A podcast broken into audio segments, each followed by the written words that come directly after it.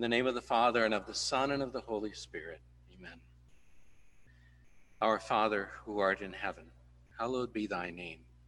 Thy kingdom come, thy will be done, on earth as it is in heaven. Give us this day our daily bread, and forgive us our trespasses, as we forgive those who trespass against us. And lead us not into temptation, but deliver us from evil. The name of the Father, and of the Son, and of the Holy Spirit. Amen.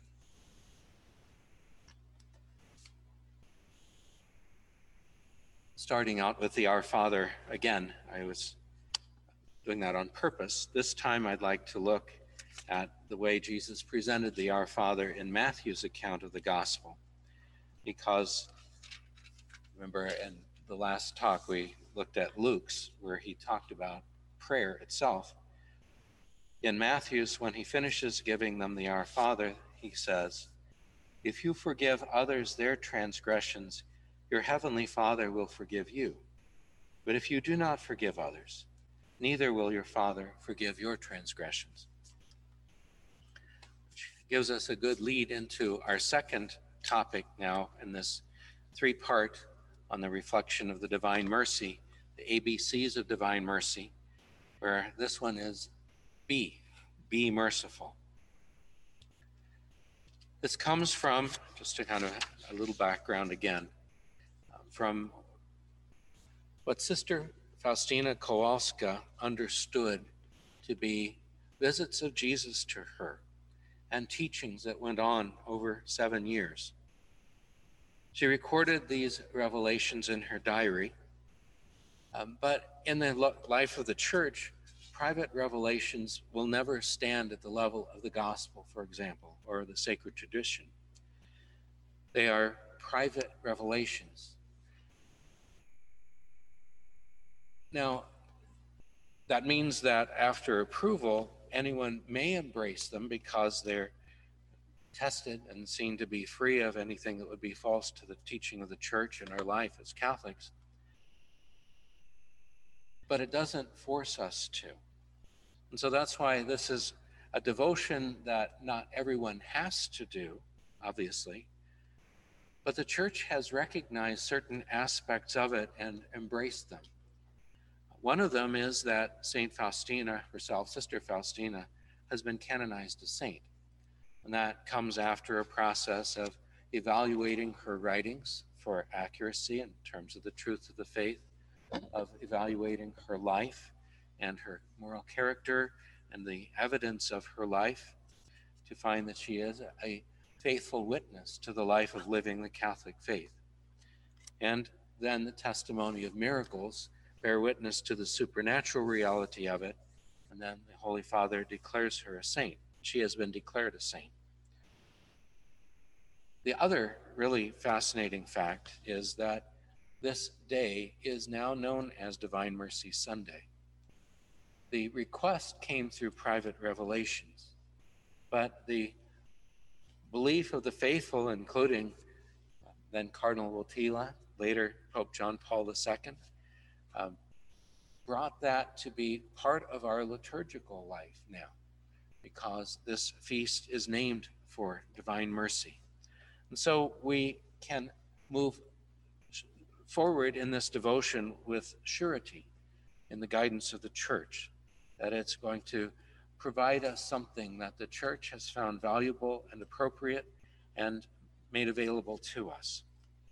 I think it's helpful to many of us who have tried to take this seriously and receive the message of divine mercy and the great graces that are available to us, especially on this day of divine mercy. There are the elements of the divine mercy and how to receive it and one of the aspects is the A, B's, and C's of divine mercy. And so we'll move now to the second of those be merciful. What is the background about us as members of God's people being merciful? The roots are even in the Old Testament. I say even, it really shouldn't surprise us, but so often people draw a very strong distinction between the way God acted in the Old Testament and the way that he acts in Christ in the New Testament. But remember when God is setting forth his law.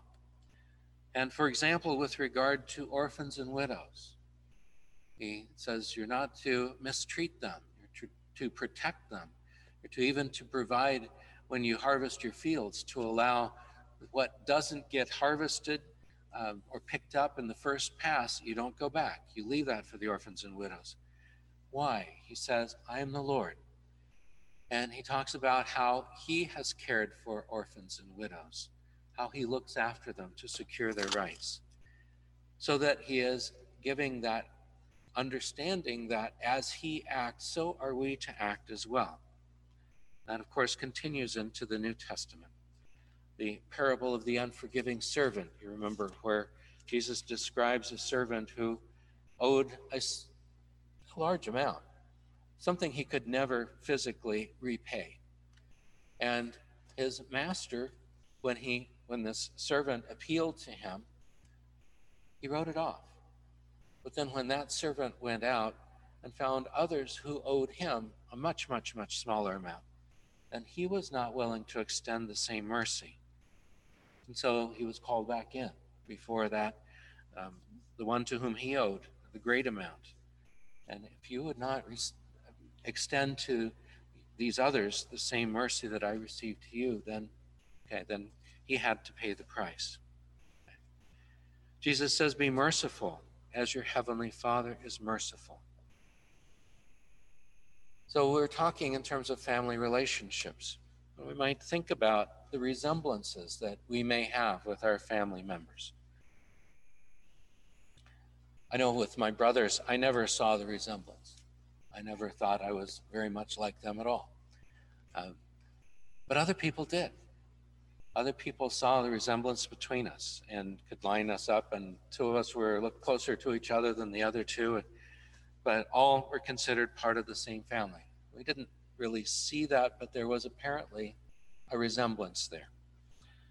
One of the places that it came out, though, was when we would have common friends and they would call and get one or the other of us and they actually couldn't tell who they were talking to at one point because we all sounded alike because we all sounded like our dad. And i was rather proud of that because i like my you know sounding like my father and being connected with my father. How about the relationship that we have with god our father? And what kind of a resemblance do we have with Him. It's not going to be physical because our Heavenly Father is pure spirit. But is it in terms of love? And is it in terms of mercy? That's what we're called to extend. In the book on the devotion, the message in devotion, Jesus told St. Faustina, I demand from you deeds of mercy which are to arise out of love for me. You are to show mercy to your neighbors always and everywhere. You must not shrink from this or try to excuse yourself from it. Even the strongest faith is of no avail without works. If a soul does not exercise mercy in some way, it will not obtain my mercy on the day of judgment. So, this second part about being merciful is actually very urgent and our Lord is very deliberate about it. How do we exercise the paths of mercy, the actions of mercy? Again, from the diary, it's not in the devotional book, but it's a different place. Jesus said, I'm giving you three ways of exercising mercy toward your neighbor. The first, by deed. The second, by word. The third, by prayer. In these three degrees is contained the fullness of mercy, and it is an unquestionable proof of love for me. By this means, a soul glorifies and pays reverence to my mercy. Yes, the first Sunday after Easter is the Feast of Mercy, but there must also be acts of mercy. And I demand the worship of my mercy through a solemn celebration of the feast and through the veneration of the image which is painted. By means of this image, I shall grant many graces to souls. It is to be a reminder of the demands of my mercy because even the strongest faith is of no avail without works. A couple of things in that quote to note. First of all, about the image and the veneration of the image. When we start our um, Divine Mercy Holy Hour at 3 o'clock, before we have the exposition, we'll start with a veneration of the image. We'll incense the image solemnly as an act of reverence. And all of us are encouraged to venerate an image. Perhaps in your homes, you may have an image where you might show honor to it. There are different ways we might show honor to the image. Uh, we may have a gesture of reverence toward it, maybe solemn bow, as we do for many holy things here in church, as we will with the image. You may want to touch it or kiss it. Uh, there may be other practices that you may have of showing your reverence and your love for our Lord, who is portrayed in that image. Uh, it's a special avenue for grace, and on this day especially. But the other part is the insistence on our having works of mercy, um, in addition to the, the faith and the asking and the trust in His mercy. We hear that in the letter to James in the scriptures that faith without works is dead. And here Jesus reiterates that very strongly. So, how do we go about being merciful? What does that look like? Uh, rather, to try to translate that from words into something that maybe we can apply ourselves to. Jesus gave us a parable of the Last Judgment in Matthew chapter 25. And you probably remember it. It's a very vivid image. When the Son of Man comes in his glory and all the angels with him, he will sit upon his glorious throne, and all the nations will assemble before him. And he will separate them one from another, as a shepherd separates sheep from the goats. Will place the sheep on his right and the goats on his left. What makes the difference between the sheep and the goats? We remember it, right? He says, to the ones who are on the right, come inherit the kingdom prepared for you from the foundation of the world. For I was hungry, and you gave me food. I was thirsty, and you gave me drink. A stranger, and you welcomed me. Naked, and you clothed me. Ill, and you cared for me. In prison, and you visited me. And these now who are set to go into the kingdom will say, Lord, when did we do this to you? We didn't recognize this. And he says, When you did this for the least of least of these brothers of mine, you did them for me. And then likewise with those on the left, they will also ask, When did we see you and not provide for your needs? And he will say, When you did not do this for the least of these least ones, you did not do it for me. Perhaps you remember Mother Teresa and uh, one of the things that was a center point of her action, of, of guiding her action of charity, was this parable, this teaching, and the words, You did it for me. She would repeat those at different times. This was the motivation for what she did, why she persevered in doing what she did. And she did so much and just so continuously. Outwardly, we have some gestures, some actions that the church has put labels on, and it's nice to have categorizations that help us helps us remember them. You probably may have learned them in catechism. The corporal works of mercy and the spiritual works of mercy. And just to mention them, the corporal works of mercy, of course, have to do with the body, the corpus. To feed the hungry, to give drink to the thirsty, to clothe the naked, to harbor the harborless, to visit the sick, to ransom the captive, to bury the dead. And remember, many of those were there in the uh, in the teaching of Jesus about the last judgment. These were the things that he was looking for to have been done to him through the least of his brothers. And then the spiritual works of mercy, things that pertain to our souls and help toward everlasting life. to instruct the ignorant, to counsel the doubtful, to admonish sinners, to bear wrongs patiently, to forgive offenses willingly, to comfort the afflicted, to pray for the living and the dead.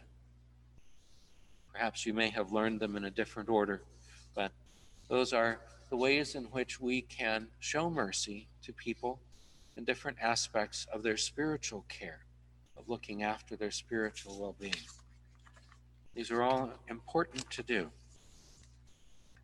But I think I'd also like to focus on different gathering of reflections on mercy. It's in one of the prayers that we'll say during the Divine Mercy Holy Hour. Um, it's on. It's printed in there, so as you go through it, we'll you'll see it when we pray it. And I'm going to pray or state some of the parts of it, and then go into it a little more to reflect on how this might help us to act with greater mercy. Prayer goes, I want to be completely transformed into your mercy and to be your living reflection, O Lord. May the greatest of all divine attributes, that of your unfathomable mercy, pass through my heart and soul into my neighbor. Help me, O Lord, that my eyes may be merciful, so that I may never suspect or judge from appearances, but look for what is beautiful in my neighbor's souls and come to their rescue. Help me that my ears may be merciful, that I may give heed to my neighbor's needs and not be indifferent to their pains and moanings. Help me, O Lord, that my tongue may be merciful, so that I should never speak negatively of my neighbor, but have a word of comfort and forgiveness for all. Help me, O Lord, that my hands may be merciful and filled with good deeds, so that I may do only good to my neighbor and take upon myself the more difficult and toilsome tasks.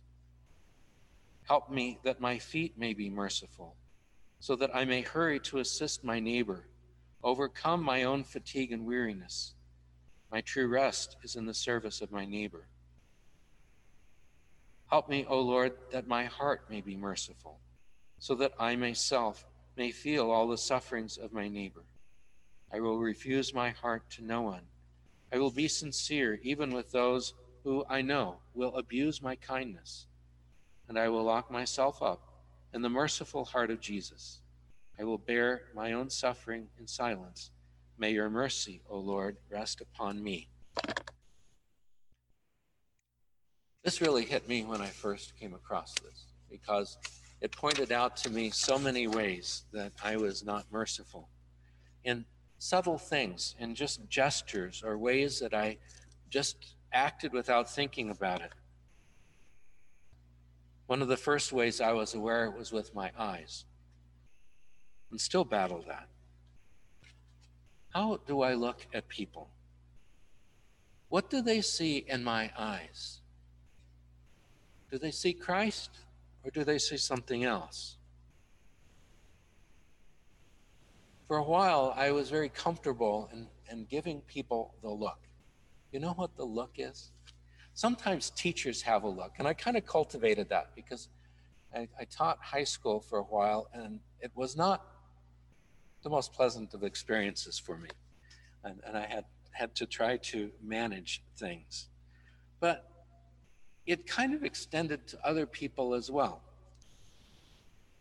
Eventually, when I think I started to get a little more humble, I was more willing to be able to hear people's criticism um, one of the secretaries told about the look and that she was getting the look. And it was kind of a look like, you should know how to do this. You know, that type of thing that it's kind of a subtle put down. Not a word was said, but it was seen and felt. And my look was not a look of mercy. And I appreciate that she called me out on that because that took courage to give that constructive feedback. But I found that to be true with other people. And I don't always do it well, but I try to watch that. How do I look at other people? what is being communicated with my eyes? Is it gentleness or harshness? Is it kindness or criticism?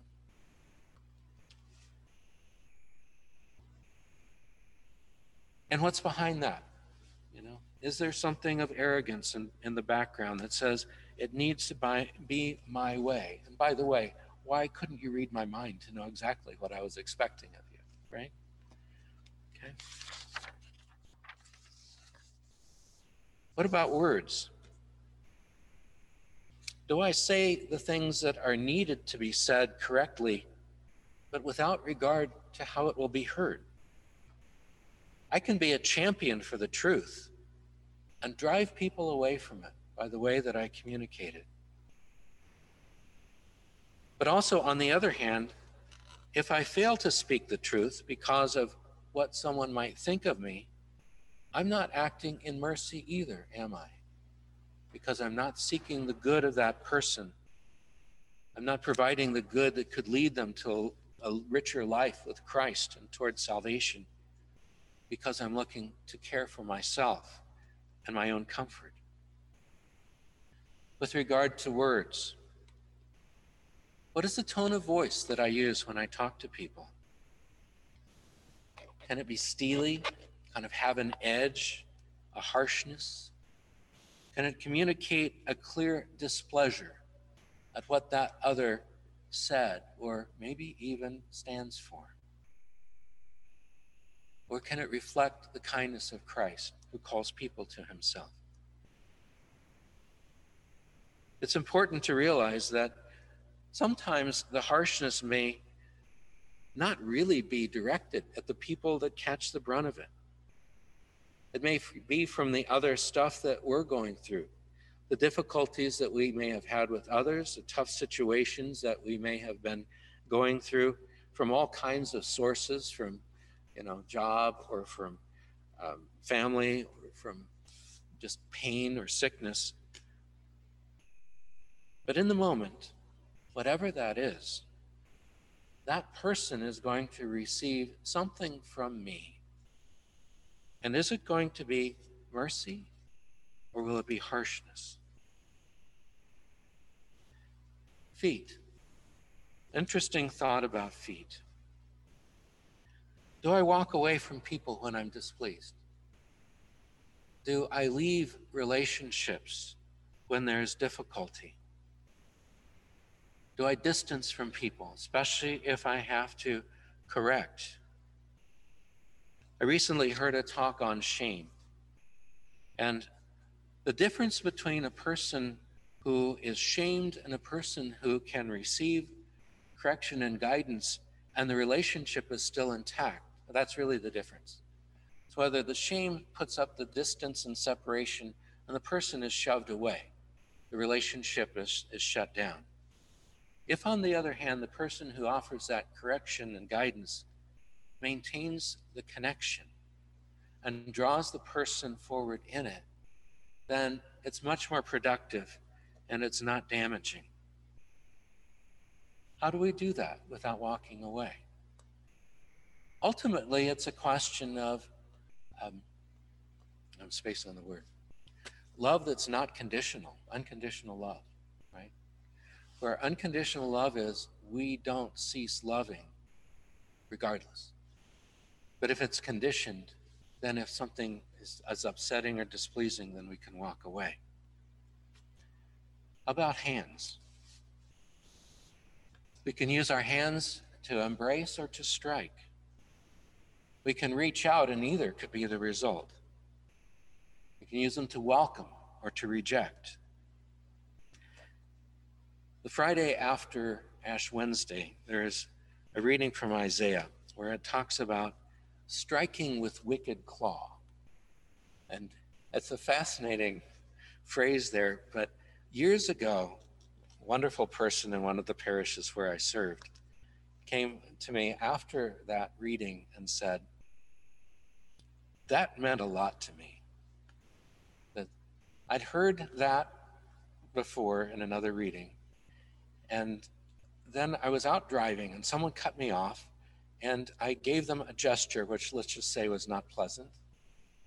And, re- and she realized for her, she was striking with wicked claw, a way in which she was using hands not for mercy, but for something else. It was a beautiful example of someone reflecting on the readings and finding a call to conversion, which she embraced. That's true for all of us, isn't it? How do we use our hands? And then also our thoughts. Okay? Our thoughts lie behind all of those gestures and all of those works. And how do we let that be formed into the pattern of Christ and His mercy? Our outward gestures can be more refined than simply in the acts that we might do. We think about the ways in which we show mercy in the acts we do it's meant to be drawing from that sense of being merciful out of trust in, in God who loves us first. The ability to show mercy, to be merciful, is actually coming from the mercy that we receive. It's because of the mercy that we receive. It's enabled by the mercy we receive, the mercy that we come to know. How is God providing for us? How has God provided for us? Certainly, we go back to the Our Father. We remember how God has forgiven us. And especially in this most wonderful time of the year where we've celebrated Holy Week, the passion, death, and resurrection of our Lord, who came precisely to heal the separation, to restore the relationship of God with us. As we go on now to close out of this talk, offer a prayer suggestion for you. Here we can look at the last judgment as shown in Matthew chapter 25, verses 31 to 46. But perhaps especially looking at verses 40 and 45, like I read them, where it says, Whatever you did to the least of these, you did to me as a motivation for our mercy and help guide us in the ways in which we might embrace that more and more richly in our lives. In preparation for the Divine Mercy Holy Hour, if you haven't looked at that document, it's about five pages, and um, it gives the whole order of our prayer uh, during the Mercy, Divine Mercy Holy Hour, including the guidance for how to pray the chaplet if you're not familiar with that and these prayers from the diary of St. Faustina that we'll be using during the exposition and benediction. So let's close out now again with the glory be. Glory be to the Father, and to the Son, and to the Holy Spirit, as it was in the beginning, is now, and ever shall be, world without end. Amen. In the name of the Father, and of the Son, and of the Holy Spirit.